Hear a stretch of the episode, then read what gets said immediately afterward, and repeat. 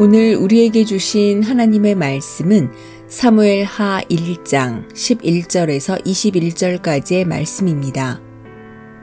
이에 다윗이 자기 옷을 잡아 찢음에 함께 있는 모든 사람도 그리하고 사울과 그의 아들 요나단과 여호와의 백성과 이스라엘 족속이 칼의 죽음으로 말미암아 저녁 때까지 슬퍼하여 울며 금식하니라. 다윗이 그 소식을 전한 청년에게 묻되 너는 어디 사람이냐? 대답하되 나는 아말렉 사람 곧 외국인의 아들이니이다 하니. 다윗이 그에게 이르되 내가 어찌하여 손을 들어 여호와의 기름 부음 받은 자 죽이기를 두려워하지 아니하였느냐? 하고. 다윗이 청년 중 한 사람을 불러 이르되 가까이 가서 그를 죽이라 하매 그가 침에 곧 죽으니라 다윗이 그에게 이르기를 내 피가 내 머리로 돌아갈지어다 내 입이 내게 대하여 증언하기를 내가 여호와의 기름 부음 받은 자를 죽였노라 함이니라 하였더라.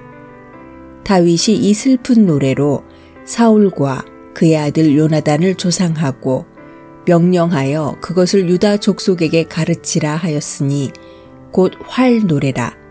야살의 책에 기록되었으되 이스라엘아 내 영광이 산 위에서 죽임을 당하였도다. 오호라 두 용사가 엎드러졌도다. 이 일을 가드에도 알리지 말며 아스글론 거리에도 전파하지 말지어다. 블레셋 사람들의 딸들이 즐거워할까? 할례 받지 못한 자의 딸들이 개가를 부를까 염려로다. 길보아 산들아, 너희 위에 이슬과 비가 내리지 아니하며 재물 낼 밭도 없을지어다. 거기서 두 용사의 방패가 버림바 되임이니라. 곧 사울의 방패가 기름 부음을 받지 아니함같이 되미로다. 아멘.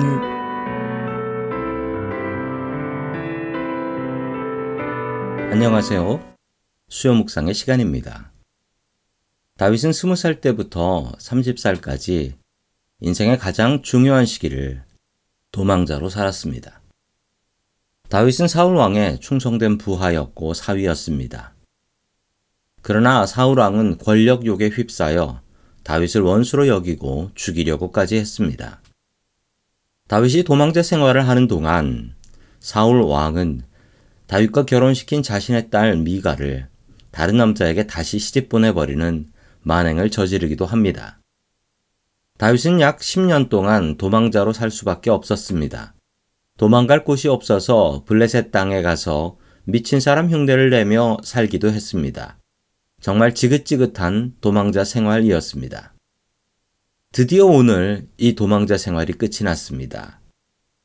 길보아산 전투에서 사울 왕이 전사했고 그의 왕관을 아말렉 청년이 다윗에게 가져온 곳입니다. 얼마나 기쁜 날입니까? 이제 고생이 끝이 났습니다. 다윗의 원수가 죽었습니다. 얼마나 복된 날입니까? 그러나 다윗은 전혀 즐거워하지 않습니다. 오히려 화를 내며 사울왕을 죽였다는 그 아말렉 청년을 쳐 죽입니다. 다윗은 활의 노래를 직접 부르며 사울 왕과 요나단의 죽음을 슬퍼합니다. 저녁 때까지 슬퍼하고 울며 금식합니다. 왜 다윗은 이 즐거운 날 금식을 했을까요? 사울이 아무리 다윗의 원수였지만 하나님께서 세우신 왕이었습니다.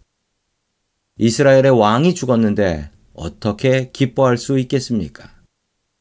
다윗은 하나님의 마음을 생각했던 것입니다. 다윗은 하나님과 마음이 합한 사람이었다라고 성경은 기록하고 있습니다. 다윗의 마음은 항상 하나님을 향하고 있었습니다. 다윗은 늘 하나님께 기도하며 하나님의 마음을 알려고 노력했습니다. 다윗이 위대했던 이유는 늘 하나님과 동행했다라는 사실입니다. 매일매일 말씀 보고 기도하고 찬양하는 시간을 통해서 다윗은 하나님의 마음을 느끼고 있었던 것입니다. 이것이 다윗을 위대한 지도자가 되게 했습니다. 우리들의 묵상은 매일 수요일에 방송됩니다. 그러나 성도 여러분의 말씀과 기도와 찬양은 다윗처럼 매일매일 반복되어야 합니다. 매일매일 하나님의 말씀과 나의 마음을 확인하고 하나님의 마음을 알고 나의 기도 제목들을 하나님께 알려드려야 합니다. 다윗처럼 하나님의 마음과 합한 사람들 될 수 있기를 주의 이름으로 축원합니다.